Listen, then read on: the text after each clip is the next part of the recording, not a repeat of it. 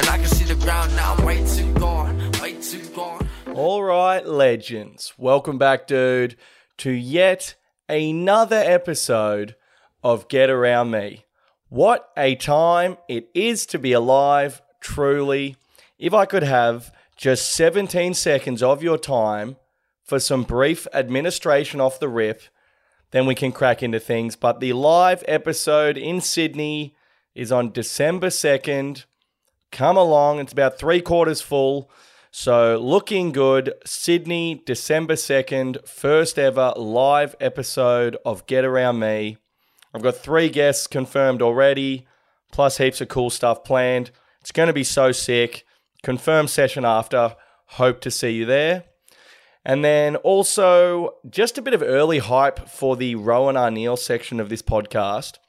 As we know, Rohan Arneil has been joining me in the second half of the pod for the last couple of months or whatever, yarning it up, heaps of bands, etc.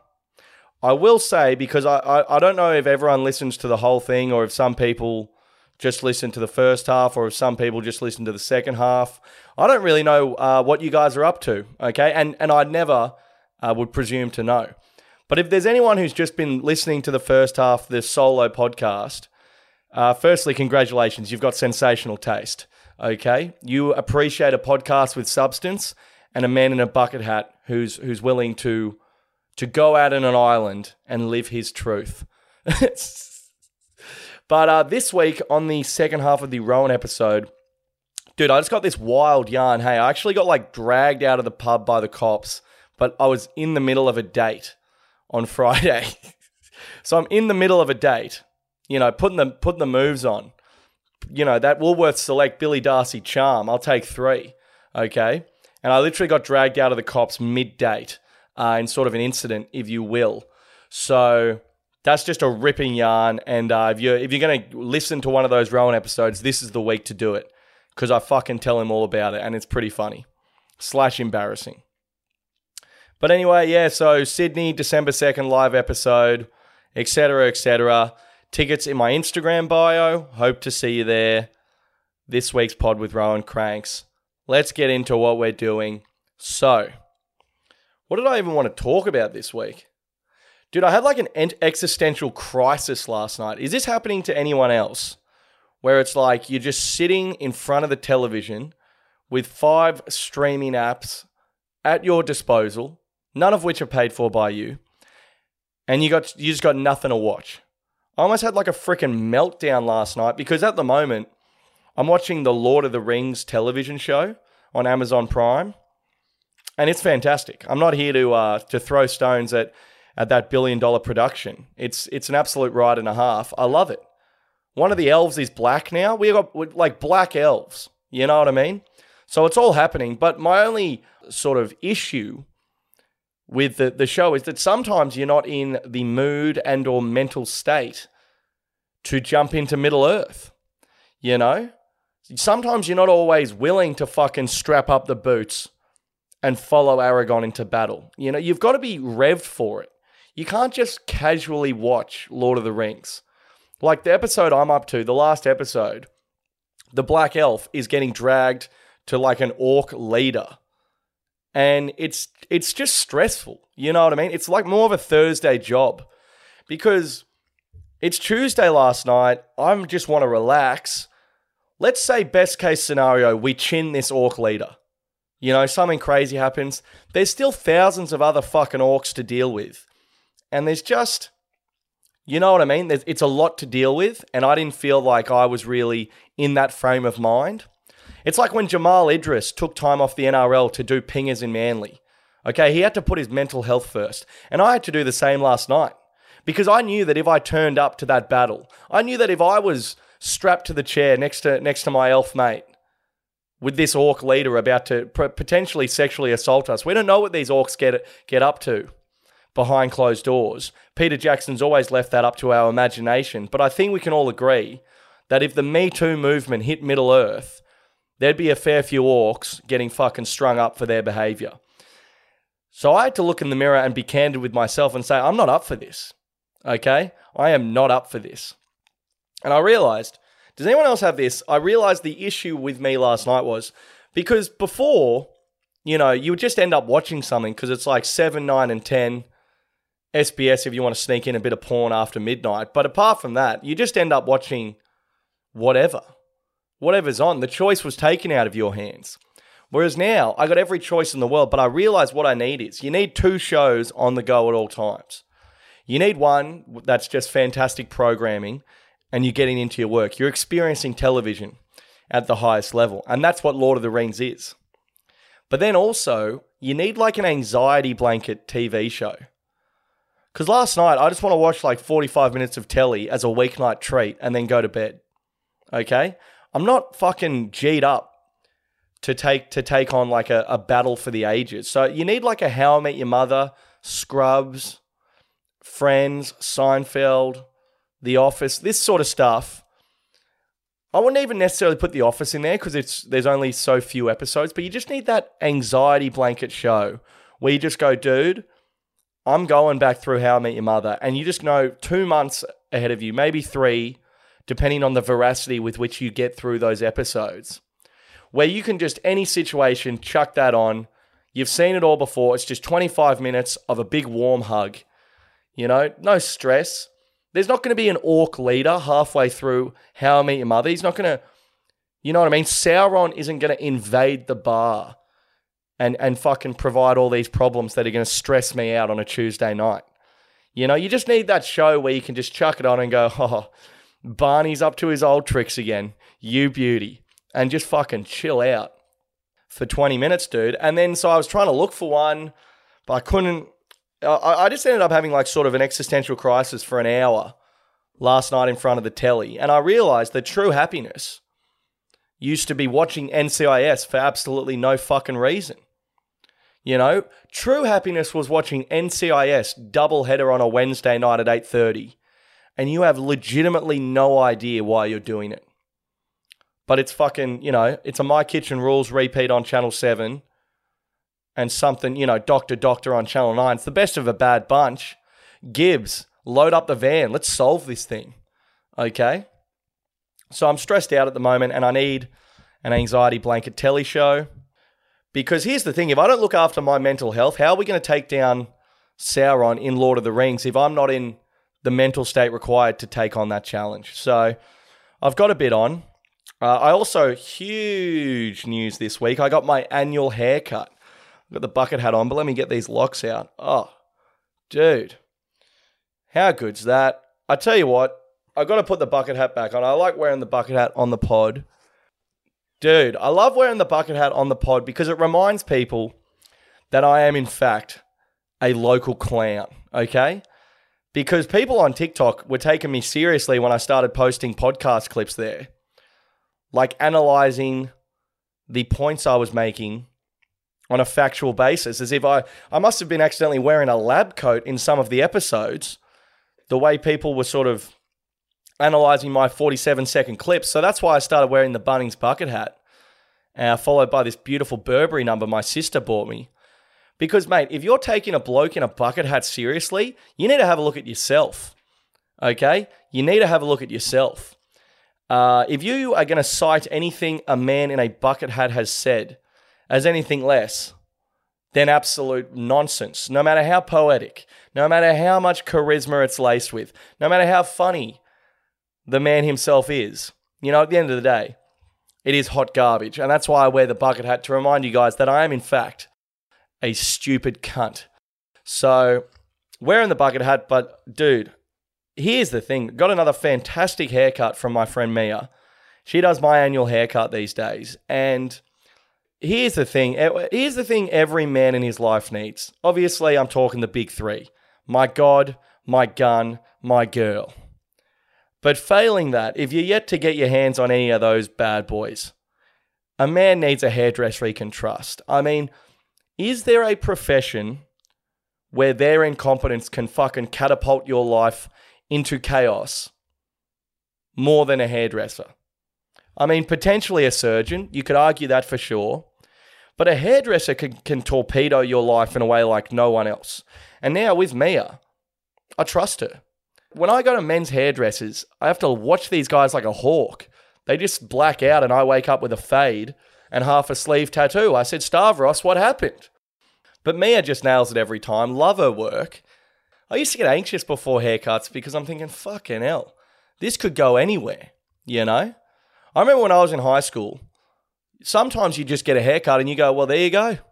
Term two is going to be a veritable nightmare of bullying and gay slurs because this hairdresser couldn't be fucked to even out the sides. I asked for a little bit off. You've absolutely given me a short back and sides. My ears stick out. I'm 13. I'm yet to hit puberty. I got all sorts of problems in term two now. But once you've got a hairdresser you can trust, life is a beautiful thing, and that's the that's the space I now found myself in. So thank you again to Mia. There's nothing better in life than someone who just does what they do and they just do it fucking well. You know, and it's that other thing is like obviously me and Mia are mates.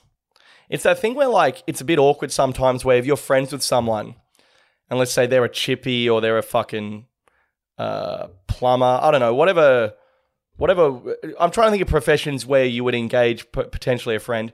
Hairdresser's a great one. And they say, mate, I'm a hairdresser. Come on in and get a cut. Or, you know, I can bloody fix those pipes in your in your back window or your bloody I don't know, I can do your accounting for you, Bill. Give you a little mates rates deal, and you think that's fantastic.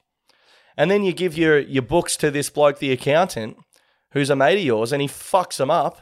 He thinks three plus three equals seven and then you're in this position where you're like, fuck, not only have you done a bad job, I have to continue to use you to preserve whatever's left of this pathetic friendship, you know?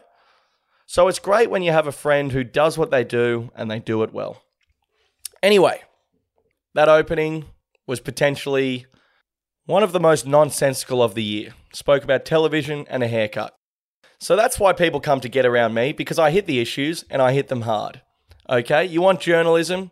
You want someone who's going to look down the barrel of the media, the truth, the zeitgeist, etc., and tell it like it is. You come to get around me. So let's get in to the yarns from the week that was. So, dude, went to my favorite pub on the weekend, the Steyne in Manly. I live up the road, not to brag, but there is a different energy when you walk down a hill towards a pub with a group of people with a common goal in mind. Okay, so we had a great little crew on Saturday night. No need to name names. They're probably too embarrassed to be seen out with me, but you know, we had the big the big players. We had your Maccas. We had your Adzies. We had my cousin Danny. We had my cousin Brendan. We had Brendan's girlfriend. We had my sister. We had my sister's friend Edie. I mean, it's all happening, guys. Okay, it's all fucking happening. Anyway, we go out to the pub. We're all loaded up for a big night. And they were putting on this event. Young Henrys was putting on this thing. Weirdest event ever, but it was fucking cool. It was, I don't know how you would describe it, kind of like a mini festival type situation. Basically, normal pub. But you go in, there was a half pipe with like skateboarders just doing wild tricks. There was a tattoo parlor. You could get tattoos. There was a, pho- a photo booth. And then there was like just sick DJs. Uh, there was all sorts of stuff happening. Drunk people and a tattoo parlor in the same pub. I don't know how it's legal because the line for tattoos was as long as I've ever seen it. There was talks of us getting an LP tattoo for Ladpad. Adzi was heavily in favor. I was on the fence, but honestly could get one. I don't have any tattoos. And when I, if I, I was going to say when I get a tattoo, if I get a tattoo, this is a promise. It'll be fucking dumb as shit, dude. Okay? I'm not getting like uh I'm not getting the art of war tattooed across my neck in Latin. I'm gonna get something fucking dumb. If I ever get one. And LP for Ladpad was right up my alley. Macca was flat out against the idea. He's got a good head on his shoulders. He comes from a good family. But uh but yeah, there was talks of that. My cousin Brendan got rugby league tattooed on his arm with a love heart around it.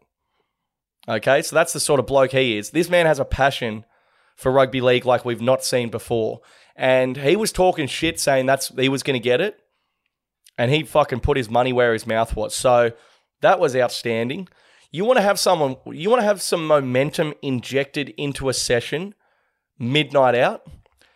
Have a bloke from the group disappear for an hour mid session, He does not leave the pub and have him come back with a fresh tattoo that says the word rugby league in a love heart.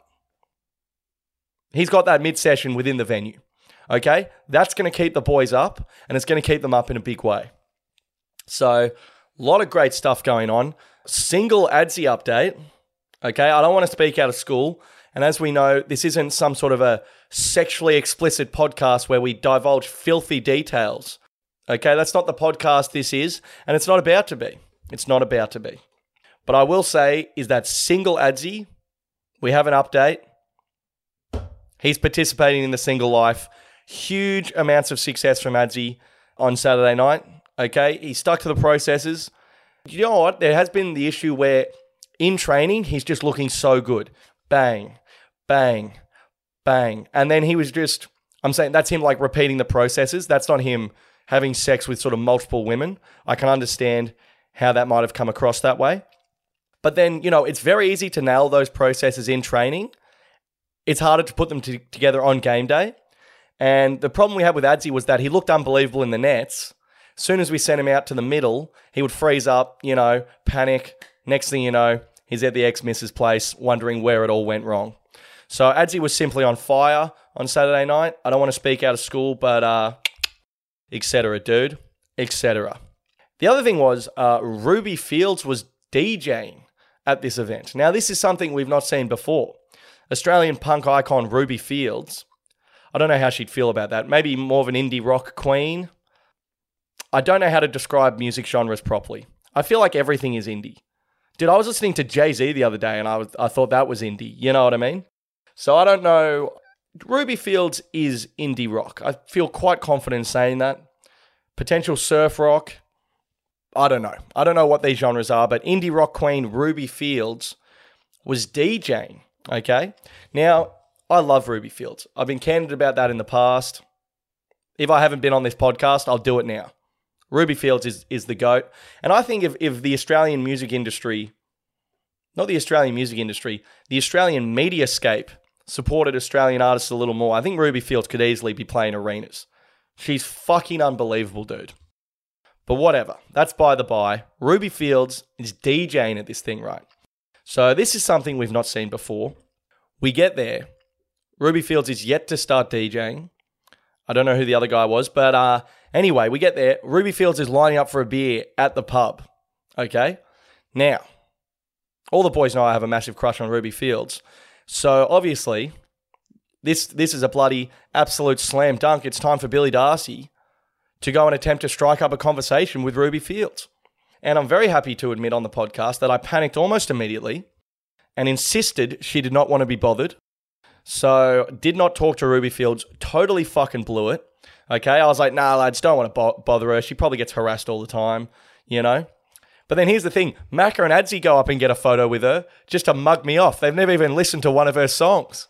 So then Macca and Adzi yarned with her. Happy to report they said that Ruby Fields is an absolute fucking legend, which you love to hear. You love to hear where people you admire are actually great people as well.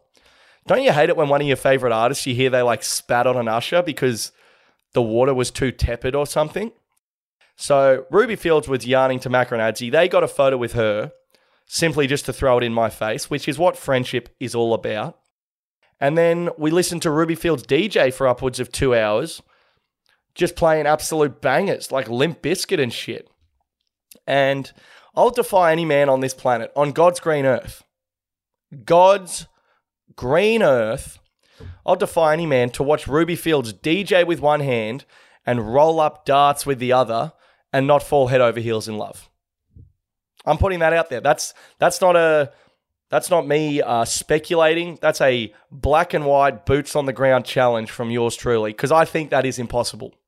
Okay? She's simply smashing beers, rolling darts, playing Limp Bizkit. I personally don't know what you want from a human. How could she be doing more for this situation? You know what I mean? Anyway, the night was sick. Um, I can't think of anything else that happened of any particular note. Bup, bup, bup. But dude, it was fucking awesome, and Adzi's back in a big way. Then up next, how's this? I did a corporate office gig on Thursday at Uber Car Share. Corporate giants Uber, you'll know them from driving you home at 4 a.m., they decided that they need some stand up comedy in their life. Fantastic. Uh, my friend Aaliyah works there, who's a comedian. She's fantastic. She organized it. It was interesting, dude. We walk into this office, and it's like one of these. I felt like I was on the intern, or the internship, I should say, with Owen Wilson and Vince Vaughn. It was like the offices of Google. It's all just like ethnically ambiguous people playing ping pong and giggling. You know, nap pods. There's like relaxation rooms. Uh, there's a kitchen area. There's a kitchen slash entertainment area that is like crazy. There was like five fridges filled to the brim with beer and wine, two whole benches filled with platters, vegetarian, vegan, gluten free, um, you know, whatever you want. Everything's free. Everything is free. I saw there was a lunch menu. They were, they said this week on the lunch menu, there's just free, beautiful gourmet lunches available to all employees. It's unbelievable. They had um, I noticed a couple of the favorites coming up last week. They had Hokkien noodles one day, and like fucking spring, uh, not spring rolls, rice paper rolls another day. This is the sort of beautiful treats the people of Uber are eating as they sort of punch the numbers all day. It was unbelievable. The office world is changing before our very eyes. Everyone there was like 10% brown and 10% bisexual, and they were all some of the friendliest people you'll ever meet. And they're all wearing, fu- it's mu- mufties in. Mate, there's no more of this put your suit on, you know, put the old noose around your neck and go in for a day of drudgery. There's no more of that, lads. Okay, now you put on your cut off jeans and a smile, and you go in and fucking hang out with your homies in an extremely safe space. I gotta say, it looked fucking awesome, dude. What a place to work. Looked really cool. I went into the Canva offices. Canva is a graphic design company. I went in there a few weeks ago to do a podcast. Same thing, dude. They're, they're giving me the tour. It's like fucking, uh, they're like, this is the craft beer bar and artisan pizza section. Uh, over here is the fucking, you know, the yoga retreat room.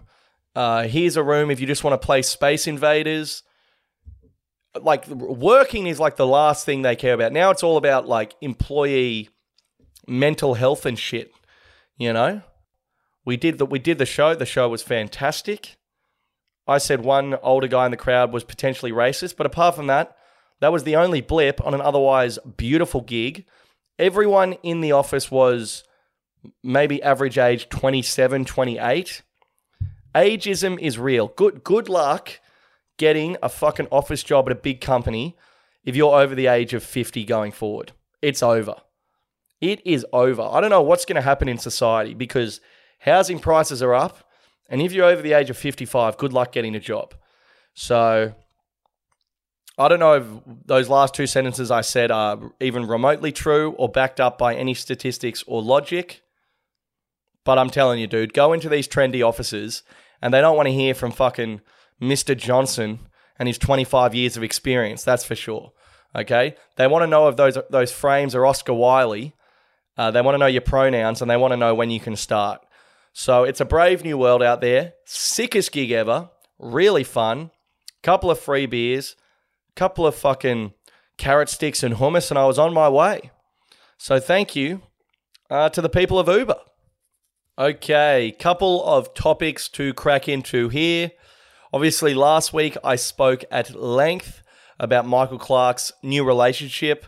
Ari, the king is back, and he's back in a big way. Well, time flies, and so does news, because I think the GOAT in America, Pete Davidson, has seen Clarky back in the mix and thought, mate, two can play at that game.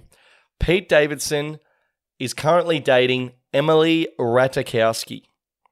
I mean, this guy is just.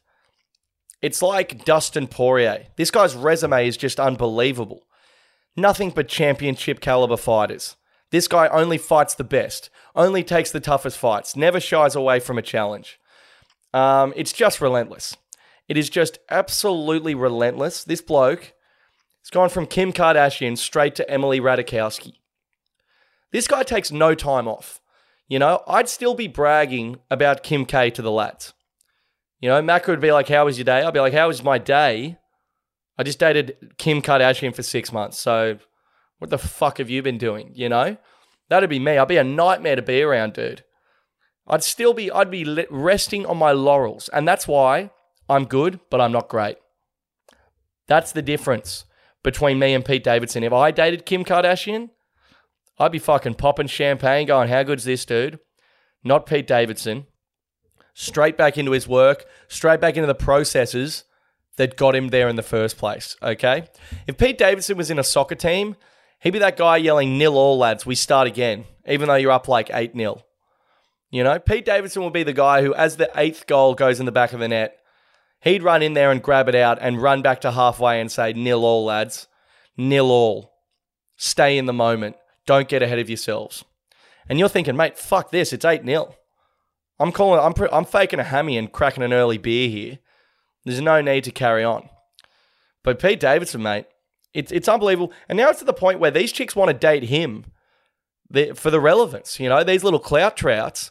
Now, Pete Davidson, they're dating him for the clout instead of the other way around. When Pete Davidson was dating Ariana Grande, he was getting the clout. Now, Emily Ratajkowski, hottest chick on the planet, allegedly. I haven't heard much from her in the last couple of years. I don't know what she's been up to. But now these chicks are hitting Pete Davidson up for the relevance. A skinny comedian. I mean, it's a great victory for the arts. It's a great victory uh, for sort of decrepit white fellas everywhere. And uh, it's, it's just phenomenal. It's a win for the stoner community. I mean, Pete Davidson is blazed 24 7. And uh, it's, it's just unbelievable. I don't even know if this one's real, to be honest. It says they were spotted, like, there's no photos of them together. You know what I mean? You're saying if Pete Davidson and Emily Ratajkowski were in Brooklyn in New York, they'd just be milling around, getting like cocktails, having a laugh. I find it very hard to believe. So, yeah, not sure. Not sure. I'm not sure if this is even real. I think their agents just like give each other their phone numbers and then they text each other and then they're like, oh, yeah, they were spotted in Brooklyn.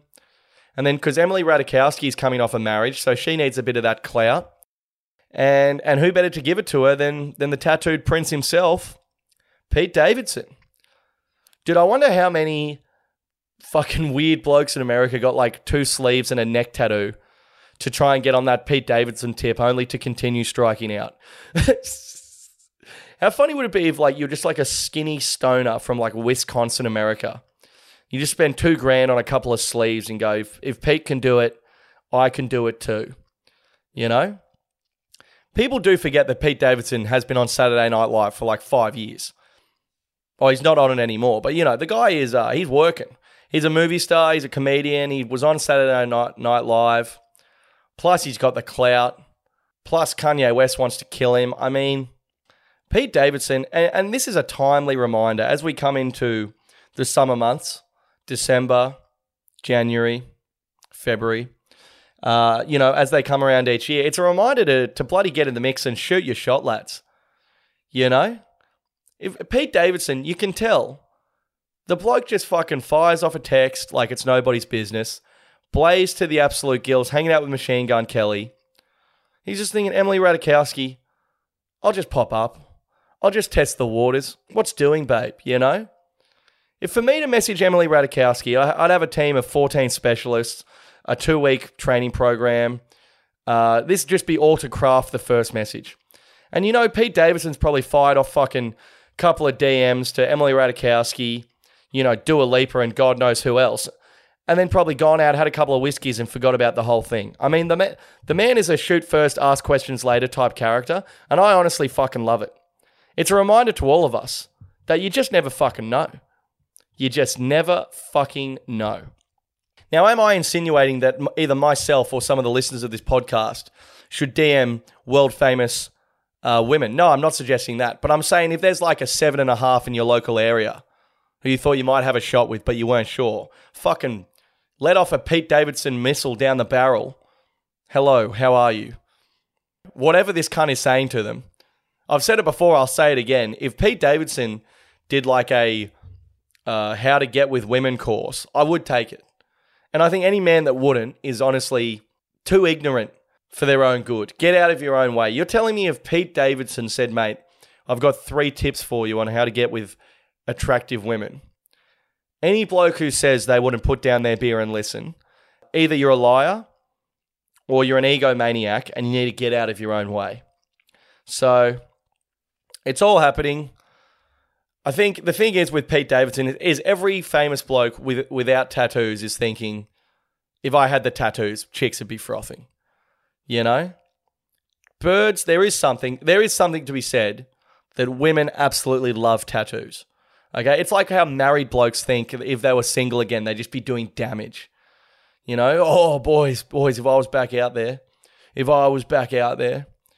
You know what I mean? There's always blokes who are like just running through like miscellaneous tens in a past life. You know how married blokes are like, oh mate, back when I was single, it was crazy, mate. It was absolutely crazy. It's like specify the women that were so crazy. I heard this uh, comedian on a podcast the other day. He's like a morbidly obese man in his 50s. Morbidly obese. And he said, dude, when I was skinny, I used to get with 11s.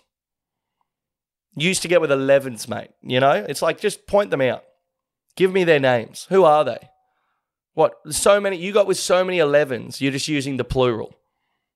You're just using the plural for 11 out of 10 women. It's just, just, yeah, it's just a group of them, mate. You used to just go through them all the time. You know what I mean? The reality is, it's probably a handful of sevens and a notable eight. And time and ego and psychosis has led you to believe you were some sort of a fucking Brad Pitt type character in the early 80s. But I think we all know that wasn't the case. And that's with, uh, there's definitely a lot of blokes who think if they fucking whipped out a half sleeve, it would just be raining puss seven days a week, including the Lord's Day, Sunday. So just a reminder that Pete Davidson is a famous man uh, with no regard for these women whatsoever.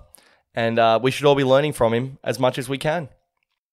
Now, up next, I want to talk about Glenn Maxwell. Now, Glenn Maxwell, Australian cricketer, Australian superstar. His his nickname is the Big Show. Okay, now you can take that in however way you want it.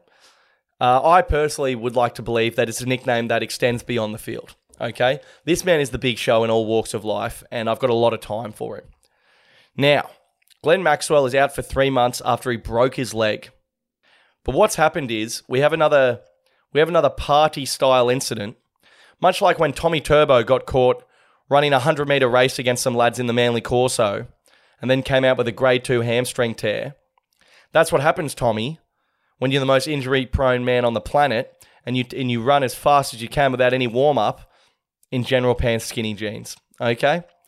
But Glenn Maxwell, what's happened is he, he also participated in a drunken running race.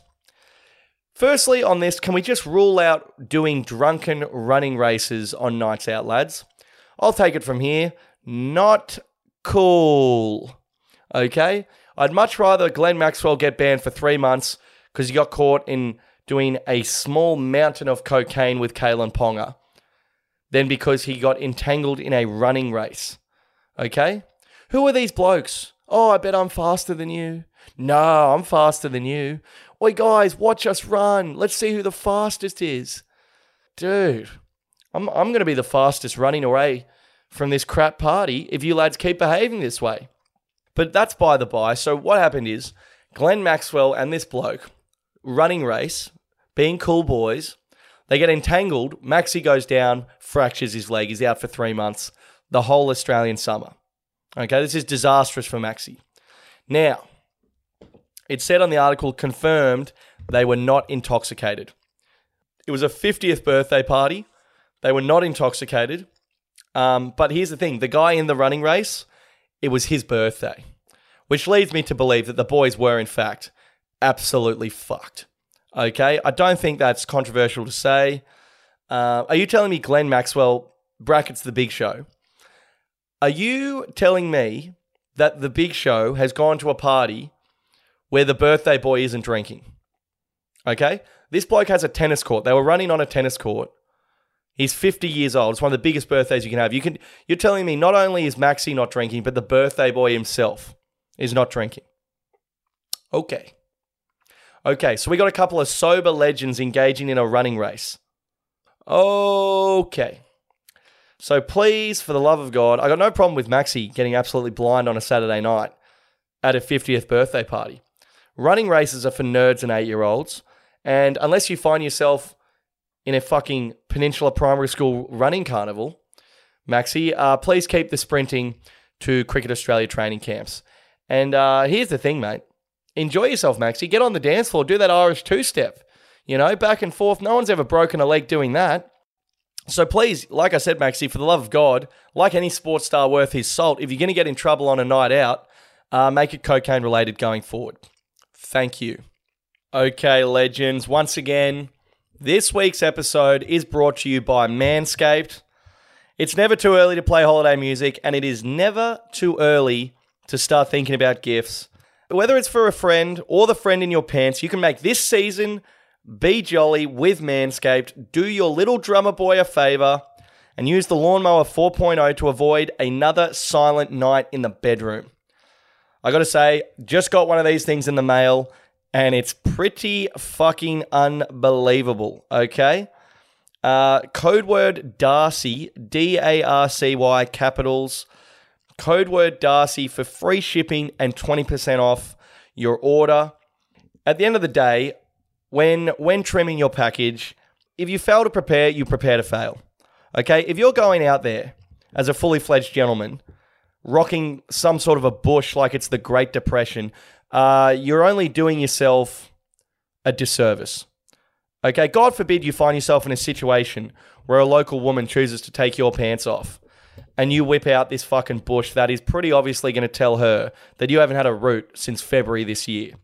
So I'm telling you, get things in order, the confidence will come with it, and the results will speak for themselves, lads. The Manscaped Platinum Package 4.0 is the one stop shop for the man who deserves it all. It has everything needed to help you deck the halls from face to balls just in time for mistletoe season. Uh, it has each product from the best selling performance package, plus the ultra premium body wash, ultra premium 2 in 1 shampoo and conditioner, and ultra premium deodorant. It's the best way to smell fresh from your Santa hat to your candy cane. The Lawnmower 4.0 body trimmer and the Weed Whacker nose and ear hair trimmer feature proprietary advanced skin safe technology to protect your delicate presence.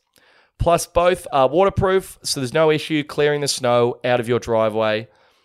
And uh, and yeah, I don't know what to tell you. This is a great package. I use it myself. Twenty percent off and free shipping with the code Darcy D A R C Y all capitals on manscaped.com. Once again, that is use code Darcy at manscaped.com to get your jingle balls ready for the holidays. Okay, up next, a funny news story. So, related to the Qatar World Cup, which starts next week, the Socceroos play next Wednesday. Tune in, dude. Uh, anyway, World Cup's coming up. It's in Qatar, and this is so funny. So, obviously, huge issues with the Qatar World Cup. Thousands of migrant workers died constructing the stadiums amongst other issues. Okay? Amongst other issues. That's that's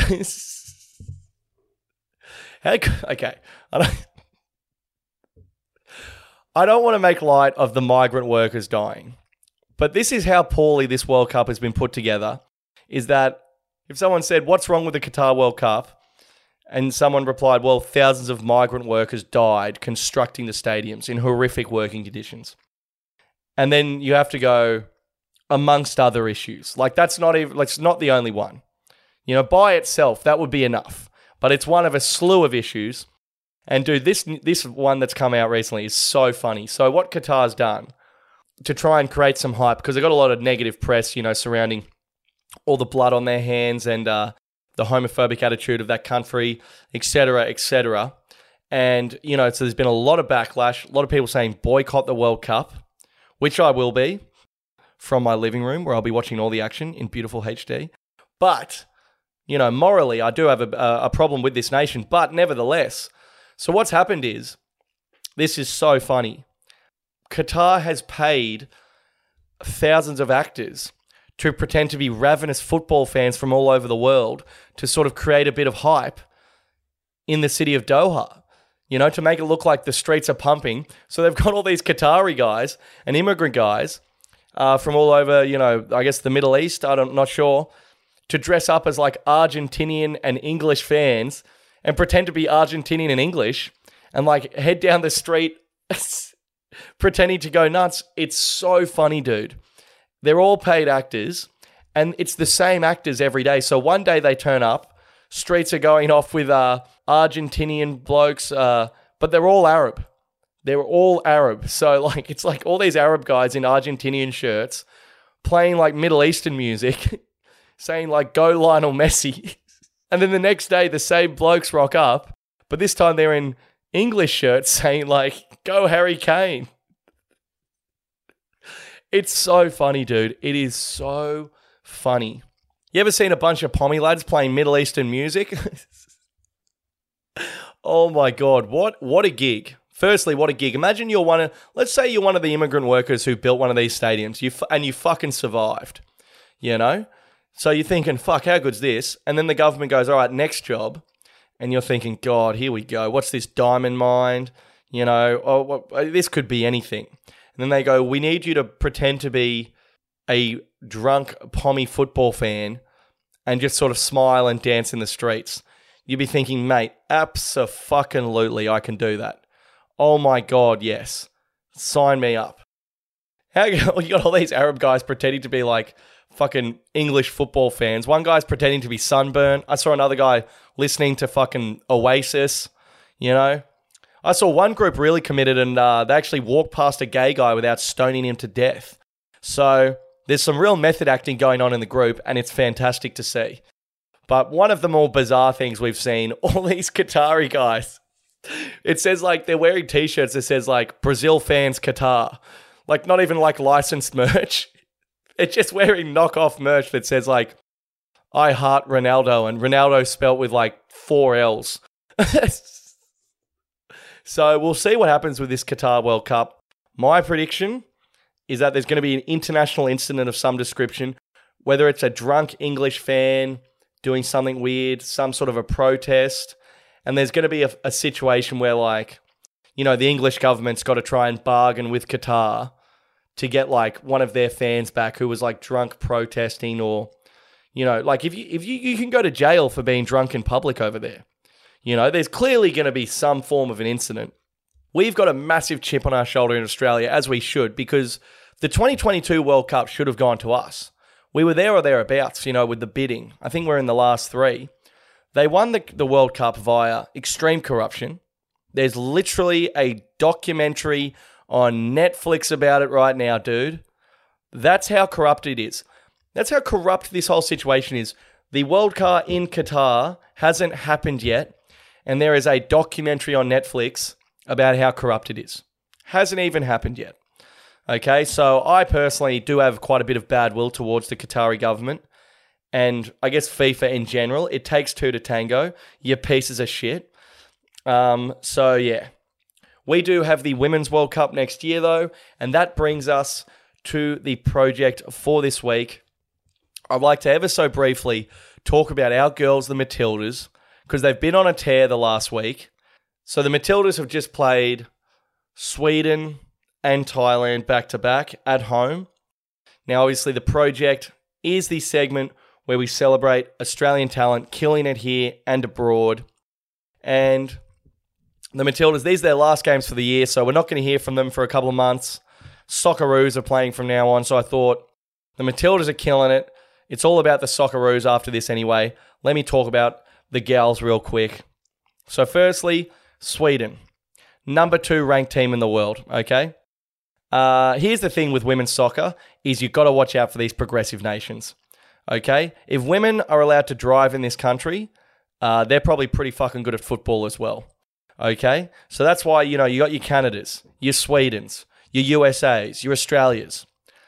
These are absolute powerhouses in the women's game because they actually fund the gals. All right, I don't know if you know much about the Iranian football team, the women. They're not too well supported over there, the poor gals.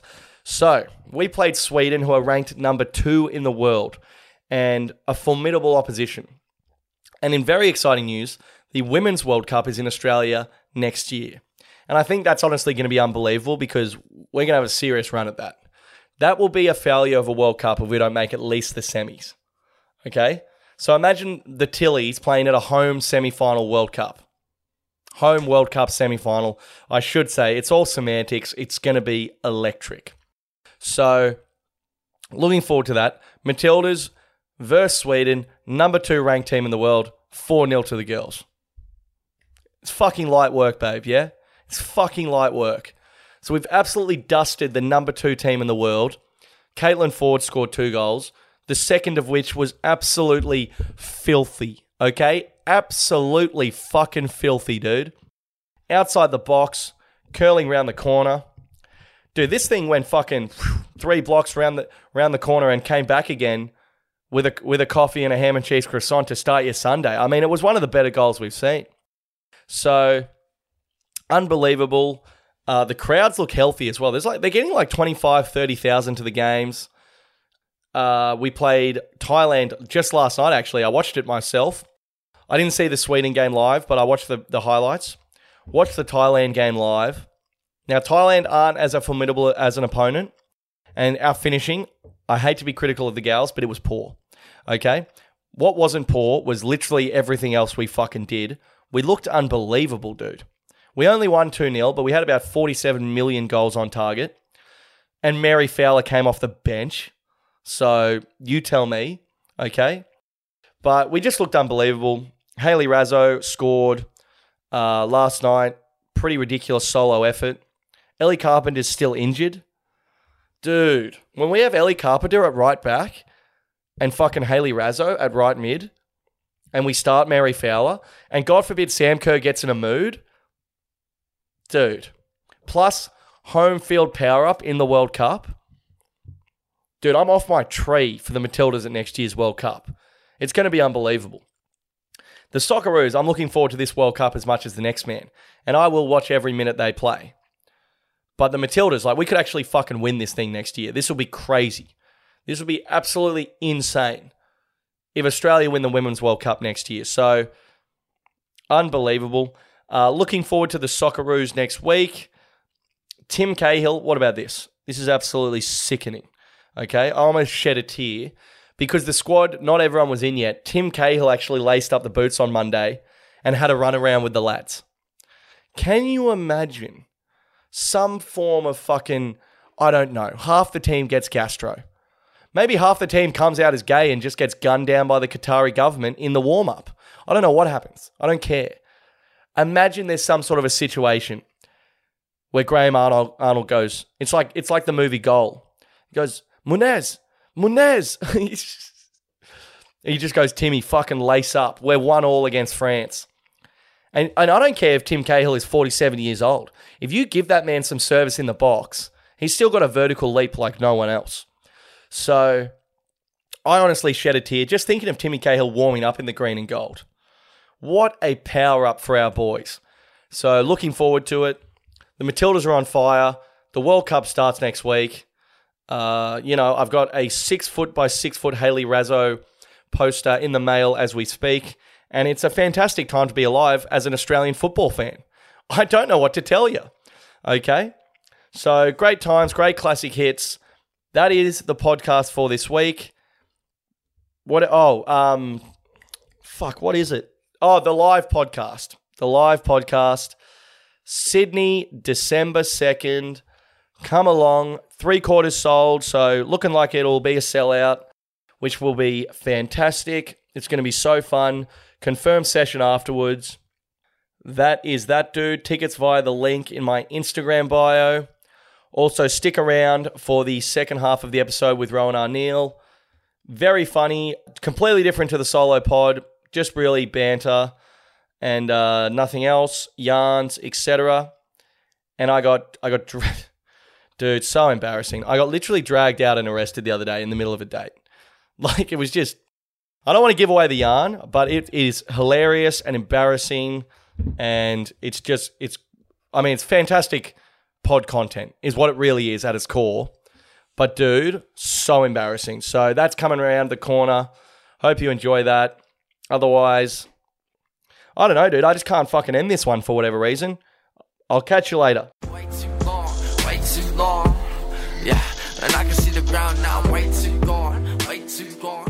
All right, legends, welcome back to yet another second half of the podcast. Joining me as always is my friend Rohan Arneil. Rohan, how you going, dude? I'm going well. It's a nice Saturday. It's a beautiful Saturday, dude. And I tell you what, mate, that's the most energy you've come in with by far. Weekend energy. It's weekend energy. And I think we're going to need it this week. Obviously, coming off last week's veritable stinker of an episode. Uh, how did you think last week's went? I think we spoke candidly on air and off air that it wasn't good. It was very bad broadcasting. I would. I came home in a bit of a puff. Yeah. Babe, I fucking ruined it. It, it was a lot of that. Yeah, I was. I'd. I'd come. Here's the thing. I'd had a bad week. I was swimming in emotions. I was absolutely swimming in emotions. I found out my boss didn't have workers' comp. I'd been working with him for a year. No workers' comp. We found out because a stonemason we work with cut the end of his finger off. And he's like, oh, yeah, by the way, be careful. oh my And god. like, oh, then I just bomb at open mics for two days. And then I come in here. And I think podcasting is going to save me. Yeah, that's that. A lot, a lot of white guys think podcast, think podcasting is going to save them, mate. You're not the first to turn to the airwaves for a bit of support, only to find out they're just as abrasive as the real world. And I offer a sincere apology to everyone about that episode, except the two people that messaged me calling me fried. No, Yeah. The apology does not extend to them. How are those messages starting to ramp up? Well, those ones were very hurtful. Yeah. And their names will not be released on the podcast because I know that's what they want. Yeah, dude. I tell you what, I even had a comment on the YouTube the other day, and I read all the YouTube comments because I only get about three. so, uh, dude, love the YouTube comments. But one of them, this was funny. A guy commented saying, "Did Rohan dead set rip um, rip a bong before this week's episode?" But he's commented that on the YouTube, and your part's not even on the YouTube. so unnecessary. Dude, drive-bys on the on the restless JPEG. That's like someone going on fucking BeReal and having a go at me. It's like, mate, I'm not on BeReal. Commenting on Billy's stand up saying Rohan stand up sucks. Yeah. All right, bro. Yeah, I know. It's like it's like you, the the sentiment is there, but location a bit off. But mate, let's put that behind us.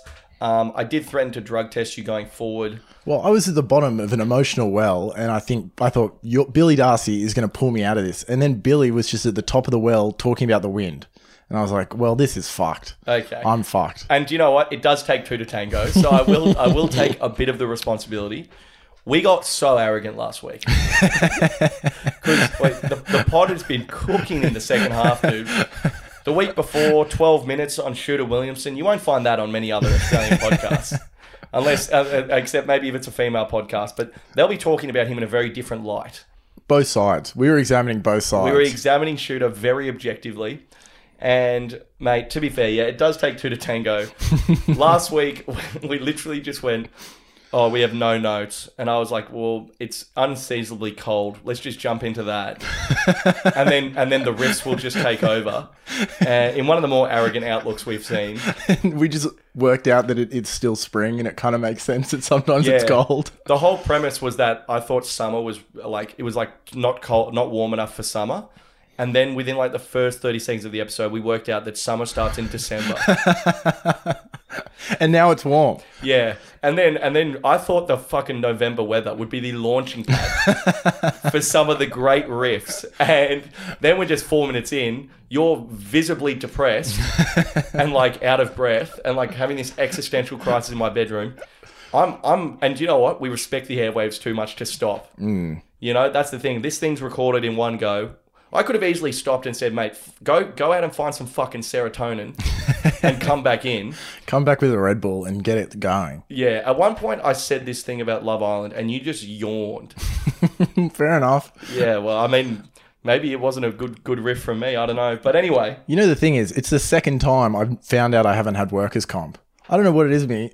People just see me a mile away and go, "This cunt does not deserve to be insured. not worth insuring. Not worth insuring. Yeah. All good, mate. Yeah, well, that's okay. We, yeah, we don't need to look after you. You clearly don't look after yourself. If he gets hurt, we'll just fire him." Yeah, 100%. He's so fucking sad. We'll just say he jumped off. Dude, I'm a shining star. You're, you are a shining star, mate. Um, but and then it was actually kind of an abrasive Thursday, I think, because I think then we went and did a gig. Uh, Oh, yeah. I gave you a late call up to a gig, someone dropped out, and you know, on one hand, friendly of me getting you a gig. on the other hand, it was pretty unfriendly the environment I I took you into. And you did know that, and you didn't reveal all the details when I agreed. I, I did paint it as a miscellaneous gig. It was in Kirribilli to about 65, 65 year olds. Picture the richest, oldest people you've ever seen. Mm. And now picture them in a room that could fit 400 people. Yep. And then also picture a microphone that's not really working that well. Not working at all, really. It was like muffling, and they can't hear you even when it's not muffling. and then there's a projector that has this like comedy show poster that has two tickets on it and the price. So every time the MC's bombing, they can just look up and be like, "Oh, we paid 25 bucks." Yeah, yeah, yeah. It's like a constant reminder of the mistake they've made. And on the in another room at the pub, there's a beautiful view of the Harbour Bridge. I know. And you've walked away from that to see men in their early 20s doing comedy. Yeah, dude, what about a booking error? It's like just book JJ Mullard. Hmm. Just book JJ Mullard. He's 65. He can do fucking, you know, stuff from the 70s that he's ripped off and they're all going to fucking love it. It's great. Instead, two of the more trendy Northern Beaches comedians have been sent into the fire. Dude, I actually had a pretty good set. Um, it was absolute panic stations before we went up. You were freaking out. I was having a bad time, yeah. You were having a bad time. You, uh, me, and you actually had the same set. I know you left before mine, but we both were doing uh, well for six minutes and then went off a cliff. I arrived and was like, "Yeah, I'm just gonna have after this. I'm just gonna have a chicken snitty and look at the harbour bridge, and it's gonna be lovely." And as- Beautiful venue. As, soon as I walked into the room that the comedy was in, I was like, "I'm not eating here. I'm Yeah. getting out immediately, and I'm finding a Thai place where I can forget about this." A hundred percent, dude. It was one of those things where, like, you just as you're walking up, you're looking at them going, "Fuck, these cunts are old," and they're looking at you going, "Mate, this bloke's like 24. Like, what the hell?" like, we're just struggling to communicate. But what did, what happened to your set? I think you just sort of started trailing off or whatever. I got I got a bit cocky. And then I did manage to end on a laugh and be like, oh, "I'm fucking out of here." No, it's yeah. like because you, I- you just I just walked through the flames. You walked through the flames. You were on first. Yeah, I—I was on third. I had the coward spot for me. Mm. But dude, I was going real well, and then I started talking about. I'm trying to do this bit about people and their diets. When someone breaks their diet in front of mm. you after they've just been telling you how much they love it, mm. I'm trying to do this bit how it's like if you feel like I'm watching an anti-gay politician like fuck a bloke in front of me, and then I'm sort of going in on that for like a minute. And let me tell you, the liberal voters of Kirribilli didn't love it. Dude, I was just, mate, they were loving me. And then now I'm just off a cliff. Hmm. And it's one of those things where I've got like a minute to go. The whole last minute's about liberal politicians having sex behind closed doors. and so it's like, well, let's just ride through this together. You know what I mean? I'm I'm still going to do it.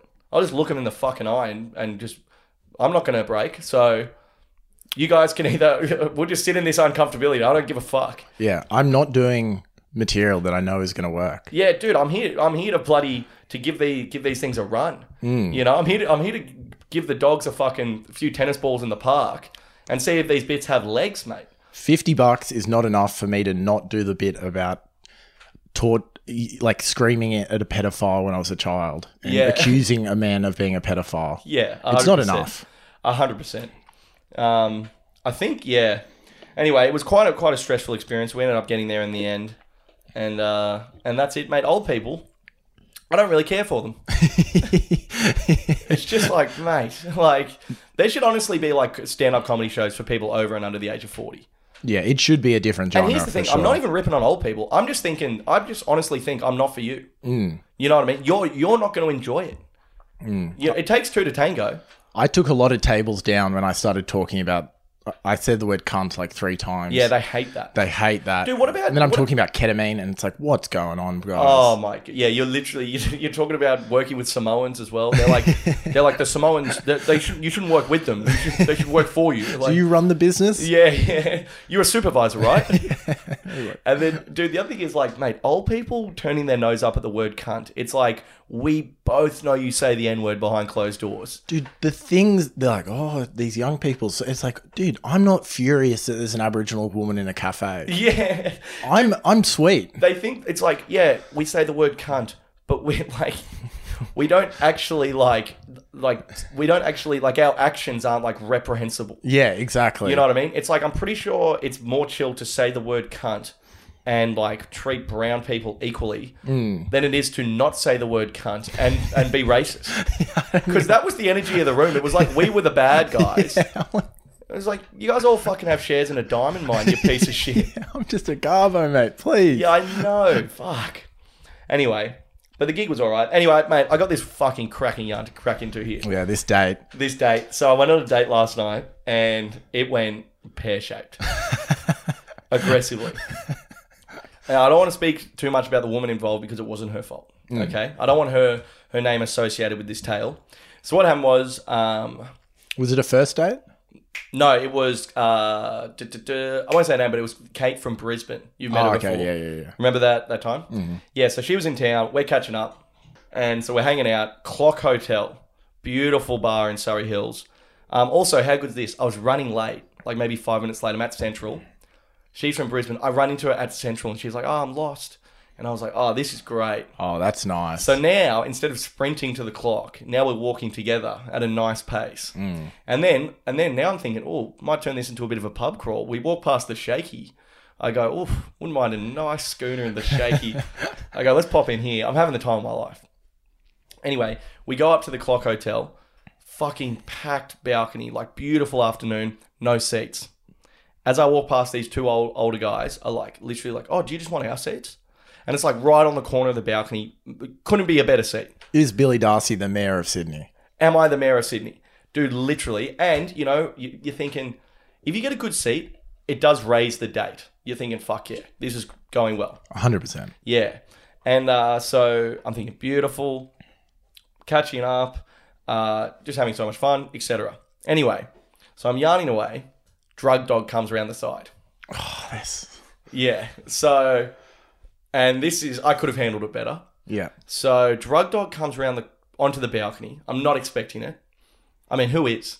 Also, it's like six thirty. I've had like three beers. I'm not like, oh fuck, I'm a criminal. I need to bloody hmm. see what's what. But anyway, so I see the drug dog and I go, I have a split second, and I go, oh fuck, I got a joint in my pocket. Hmm. So then I'm like, oh fucking hell, here we go. So then I'm like, all right, I'll just go bin this in the toilet. It's literally one small joint. Like it'll be fine. So I just go, oh shit literally just get up, walk inside. There's like three cops on the door to get inside. So it's it's a full blown sting. Yeah, yeah. They so got they, you. They've seen me coming from a mile away. Anyways, Just a bunch of kelpies herding one lone Yeah. sheep. dead set, dude. And um, also, I have not told my date. I'm not like, oh, by the way, I have a joint. I'm just like, I was literally just saw the dog. I was like, oh fuck, and then I just got up and left. That's so good. Oh, so embarrassing. Anyway, so I walked past the cops inside, pretty casually, I thought. Anyway, well, I'll tell you who wasn't walking casually. This fucking beagle. Mate, this beagle is absolutely. He could have won the Melbourne Cup. The fucking the, the speeds he hit, mate, and and the the it has this as well. Um, because yeah, there was two guys. The two cops inside were like my age. Nothing worse than getting fucking done by cunts your own age. But then the other thing is, mate, I love this. The the the police officer on the beagle. Big, strong lesbian woman, and this chick's not taking any names, dude. She she would have beat the shit out of me herself. She was smelling as well. Like they both had their noses in the air, you know. So then, so then, mate, um, it's one of those things where I'm walking in and you can feel the cops over your shoulder, but then, and then the beagle's all over me, sits down in front of me. This lesbian chick's pretty much like pinned me up against the wall, going, "You scrim, you criminal piece of shit." Cunts like you get me up out of bed in the morning, you make me sick. she's like, she's like, uh, so like I'm up against the wall, like, and she's like, all right, so Can your date see this? Is No, this no, no, no. Oh, thank God. Yeah. She didn't even know I had like a joint on me or anything. This all happens in like seven seconds. Here's the thing, mate. I'm literally sitting there having my third beer, just talking to a friend. So I'm not ready to be a fugitive. You know what I mean? I wasn't expecting to go on the run. I'm not um sort of, you know, in I'm not like a Bourne Identity character or something. I'm actually a pretty nice guy if you get to know me. So so anyway, so then now I've got the dog seat in front of me, and now it's like they're like, "Do you have any drugs on you?" And uh, I knew it was just gonna be a caution, so I was like, "Yeah, I got a joint in my left jacket pocket." And then they're like, "All right, hands on the wall." So now I'm in the middle of like the trendiest pub in Surry Hills, hands on the wall, back like back to the wall. They're like doing the pat down and everything. And then they like point to where the joint. Like it's like so aggressive. The woman's like, the beagle has identified you have drugs on you. Plus, uh, even regardless of the beagle, you have aroused suspicion in me. and I'm like, fucking hell. I'm thinking, what the? F-? I'm thinking if this is the energy for a guy who's got a small joint on him, what's wh- where do you go if I have like a brick of cocaine on me? I don't understand how you could get more furious. I love when they do that. Like, tell me where it is. Like, it's like a knife or a gun that I could know. like injure them. So then I'm up against the wall, hands in the air. They're like, they're like, tell me where it is. I go, it's in my left jacket pocket. Like, and half the thing's fucking tobacco anyway. Yeah. So my date, um, she has friends in Wollongong, so she was staying in Wollongong. So um, we like got a beer at six. She was gonna get like the train at eight thirty or nine back to Wollongong. Then I'll get the bus back to the Northern Beaches. So I'm thinking after the date, I'll just blaze a little bit, maybe treat myself to a slice of beautiful pizza. Nice. Yeah, I'm thinking, mate, it's all I'm living La Vida Loca. Anyway, so then I'm like, it's in it's in the left jacket pocket, and they're like, all right, all right, um, point to it, and then like um. I go to point to it and they're like, "Don't touch it! Don't fucking touch it!"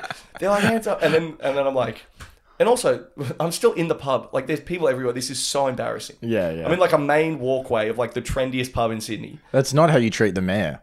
That's not how you treat the mayor, dude. I'm literally whispering. I go like, "Have you seen my fucking TikTok?" Like, I'm like, dude, dude, have you seen my fucking stand up, brother? Are you kidding?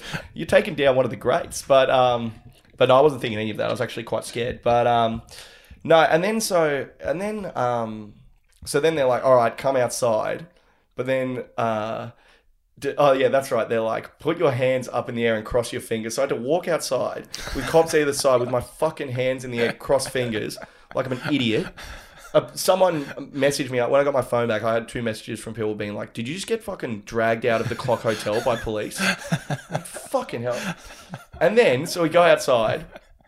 The, le- the lesbian chick, she's back into her work. She didn't. There was so many crims in there. She didn't even have the time to escort me out.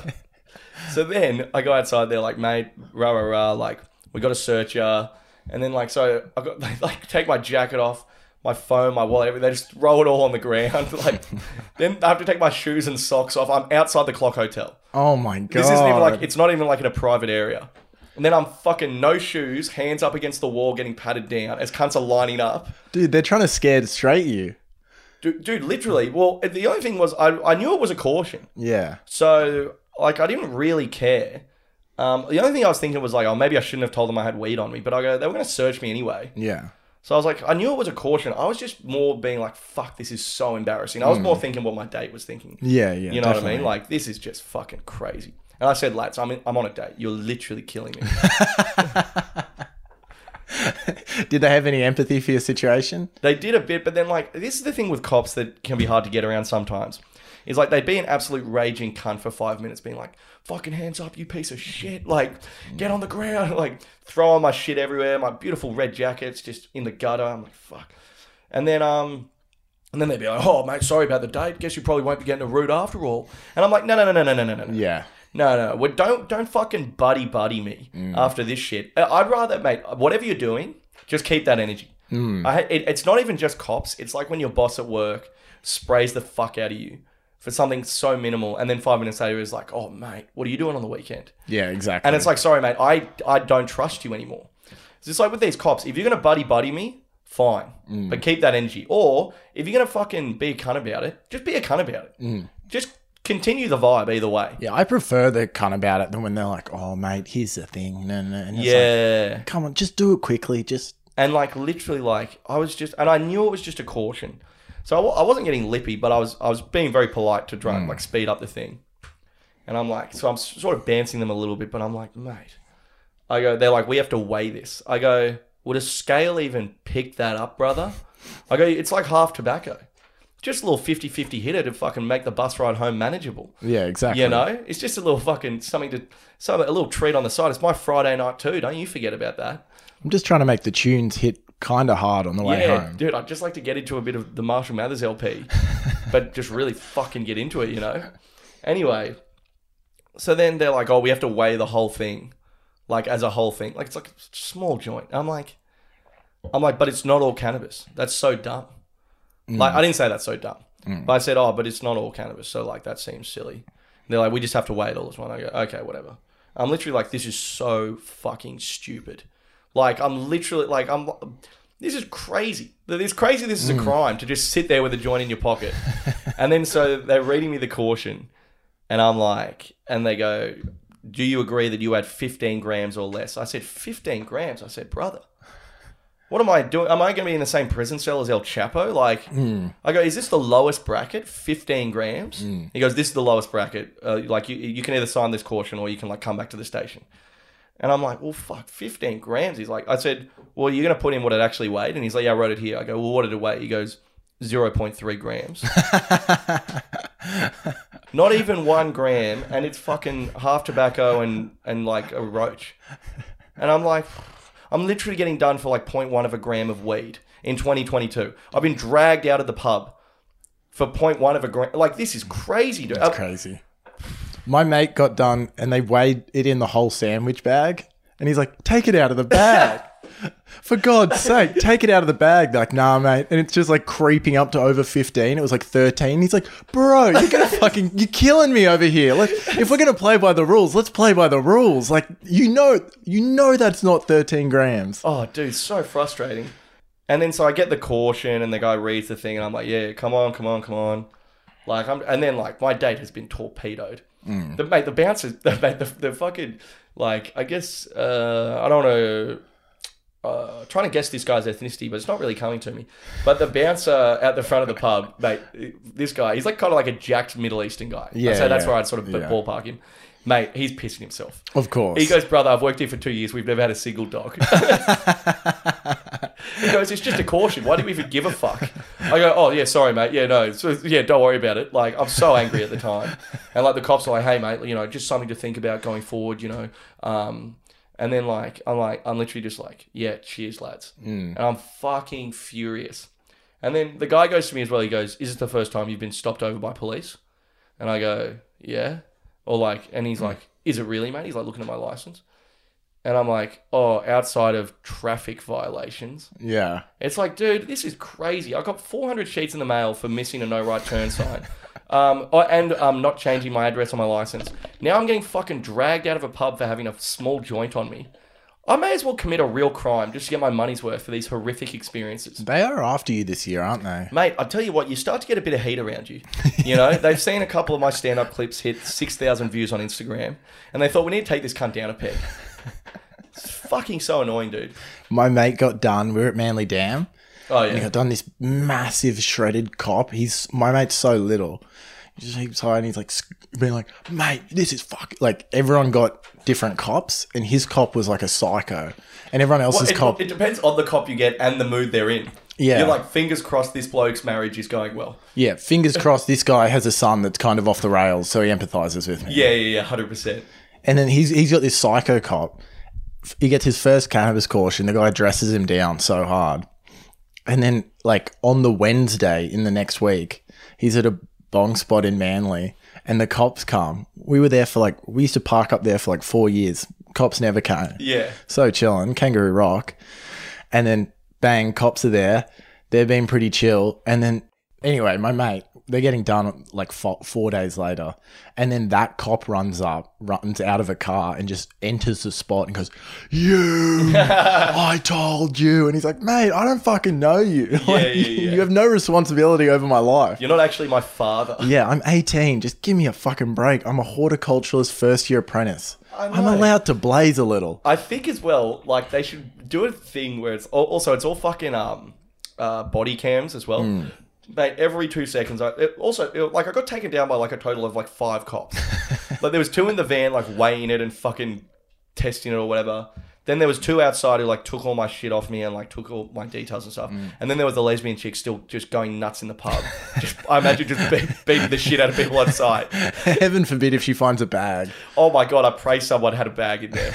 just Uh, so she could sleep well. But here's the thing: is like I think this should be maybe a bit of a strategy with the cops. Is like, can you match your energy to the crime I've committed? Yeah. Because I'm sick of getting staunched out for like you fucking go through a yellow, or get caught with a, a joint that is like half tobacco, and the energy is like I've just robbed a bank. Mm. You know what I mean? It's like, do you know what? Like this is why people resent you guys.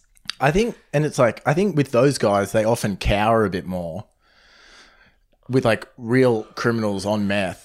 So then when they come to us, they're like, "Oh, I've been cowering a bit recently, but take it out on this fucking Yeah, tall cunt." yeah, this slightly high, like fucking placid bloke from the Northern Beaches. He'll fucking he'll beg. Did you at any point just be like, "Mate, I'm a fucking comedian. For God's sake, it's not a crime to be a comedian carrying a joint." Yeah, I know. It's literally like it's fucking part of the work gear. It's like, mate, dude, would you arrest a carpenter for having a fucking hammer on him? Also, do you know how fucking weird my life would be if I quit smoking weed now? I've set my life up so it suits. But like, because I, I, I know. Like, here's the thing. Here's the thing, dude. You've busted me for having this joint. It's not there by accident, hmm. lads. Okay, this is something I regularly enjoy doing, and and you know what? Like, I'll do it again. Obviously. I'm not like, I'm not- and here's the thing: I'm not a renegade. This is not renegade behavior. It's already decriminalised in fucking Canberra. Mm. It's like if I drive two and a half hours, this isn't an offence. Cut to me, no shoes, hands up against the wall outside the Clock Hotel, with like fucking tens and rich guys looking at me like I'm a fucking idiot. So, it, you know what the whole thing was? Is that you know, to be fair to the cops, they were friendly enough, and you know they they've got to do their job. Mm. It's against the law in New South Wales. Broke the law, get clipped up, etc. The thing is, it's just so embarrassing getting dragged out of a pub. So embarrassing. It's just so embarrassing. You know, like when I'm walking out with my hands up above like this, with my hands interlocked, and they're like, "Don't touch your jacket." And I'm like, Fuck, like this is the sun's still out. The sun is still out. like, you know what I mean? It's such a harsh L. Such a harsh L, dude. This always seems to happen with me, um, where you seem to have three months where the cops clip you up. I've been RBT'd like three times in the last two months, fined twice, and got a cannabis caution. And the, the interesting thing about this is, I'll behave the same way for the next two years and get none of that stuff. Yeah. You know what I mean? It's like sometimes Lady Luck is just not on your side. Yeah, and it's like you're just trying to chill in a nice venue. That's the thing. They don't take the dogs to bad venues. Well, that's the thing. I don't know, dude. Like, not to get too house on the hill with it, but it's like fucking hell, taxpayer money. like, I think that is two house on the hill. It's two house on the hill, yeah. It's too house on the Way hill. too house on the hill. Because here's the thing: is like I don't like um, bashing cops too much because it goes under the radar. Like whenever you have a good experience with a cop, you never come on a podcast and talk about it. yeah, yeah. You know what I mean? Like when cops are legends, it's like not newsworthy. Well, I got I had a legendary one once that um he busted us up at Tania Park smoking cone. Well, like a we'd had all had like one cone, and then they just rock up, and this guy was a proper legend, and Eddie threw weed out of the car just like quickly, and he just comes up with a spotlight and goes, "All right, just looking around the car. Let's see where they've thrown it." Just finds it immediately and goes, "Yep, there it is. There. All right, out of the car, boys." And then he just goes, "All right, if this is all the weed that's there, we're all good. I'm not going to write up any cautions. It doesn't yeah. matter if it's just the bowl and then this weed." And we're like, "Yeah, yeah, that's it." Briefly searches us, goes, "That's it," and just gets a bowl of weed and just throws it into the air. It just the wind just smacks it onto the front like window of the car. Yeah. And he's like, "Oh, sorry about that, boys. Um, yeah, have a nice night." And Yeah. that was it. And then my mate was like, "I actually dacked a 50. I'm like, "Oh, Hey. hectic, yeah." Yeah, nice. It's such a mind fuck with weed because, like, mate, I was in LA like six weeks ago, going like, "Yeah, can I try the sativa, please?" Like, it's like a fucking Apple store. It's like I'm buying an iPhone. The guy's like, "Could I help you find any edibles today, sir?" I'm like, "Yeah, mm. I'm, I'm in the market for something to blow my head off." like, and then like, cut to me, cut from that, I'm buying like, mate, I'll be doing prison time with the amount of weed I'm buying in LA. And then cut to me with like the tiniest joint, hands up against the wall. They're like, they're like, you make me sick. Like, but uh, yeah, it's fucking funny. The funny, like, if I was with the lads, it wouldn't have really bothered me at all. But the fact I was on a date, I was so embarrassed, and like I've r- kind of like it was half an hour, forty minutes out of the date where she's just sitting by herself, and then like we had to leave the pub. I wasn't allowed back in, obviously, and I'm just like, it was just so humiliating, dude. And it's such a short date window. You don't Oh, get to have just like catching three up hours. for a few drinks with her. You know, we're having fun as well. Hmm. So embarrassing. It's just, it was just so embarrassing. yeah, yeah, that's a hard L. hard L, dude. But I think now I'm probably um, loaded up for like a year of like probably good luck. I think. Yeah, yeah, and we have been, we've we were cutting it a bit fine in Newcastle, I'd say, as well.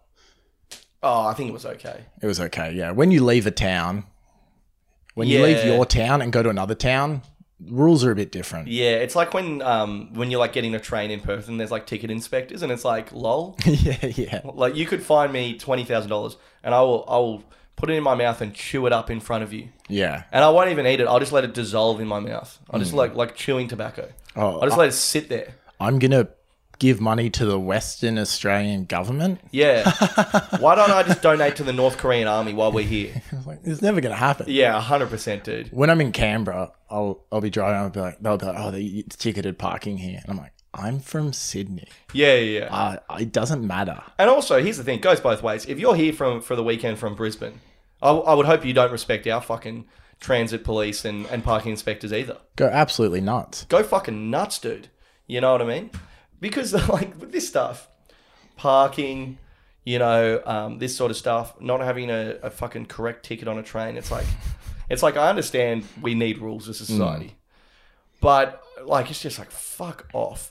Like you know what I mean? I went to the Gold Coast when I was at Brisbane for a gig, and came back on the train both ways, no ticket. It's like a 45 minute train. Beautiful. Who gives a shit? If anything, that's just a warm welcome from the state of Queensland. Yeah, it's like, oh, I'm sorry, I'm going to pay to go to the Gold Coast. Yeah, hundred percent. Yeah, Oh no, no, you, no, you no. should fucking. They should hand out fifty dollar bills on the way into that town. Thank you for setting up a train and having tracks and having it all work, but financially, I'm not going to support you. No, no, no. Nor should you, Matt. Nor should you. But yeah, so that was my Friday night, and then yeah, that was it. I came home and, and the boys were asleep. I didn't even get to tell anyone. Oh, really? that Yeah, yeah. sucks, I know. That's why I texted you and my sister. I was like, "Fuck, I got the funniest story." dude. I was howling. Yeah, yeah, yeah. God, it's so oh, it's so embarrassing, dude.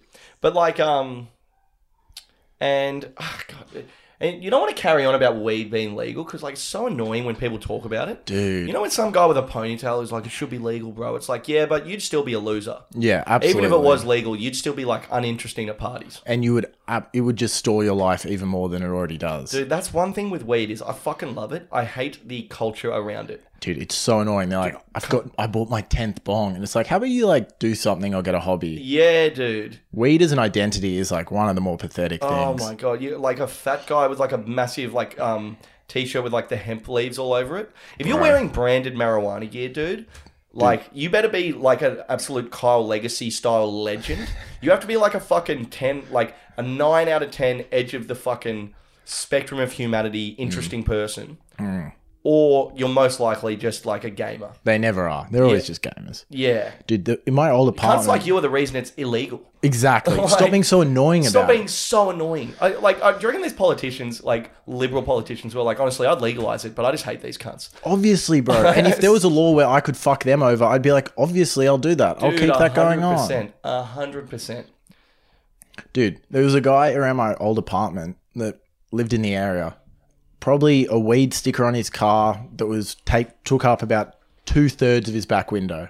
Oh, It's like, oh, good work, mate. yeah. Oh, you- Oh, yeah, yeah. See you in court. All yeah, good. Yeah, he's definitely the sort of bloke who would, who would be like, you know, it's a medicine, right? Yeah. Random drug testing coming. Yeah, You yeah. absolutely dumb fuck. Yeah, a hundred percent. Get ready to have literally every taste bud on your tongue wiped off by this fucking swab, as as the knee goes into your, your lower spine. Oh yeah, looking in your rearview mirror out your back window high isn't anxi- anxiety inducing enough. Yeah, yeah. yeah, chuck yeah. a massive leaf there that you need to look through. Yeah, you may as well fucking put on a sticker that says, "I root twice a year. Please arrest me."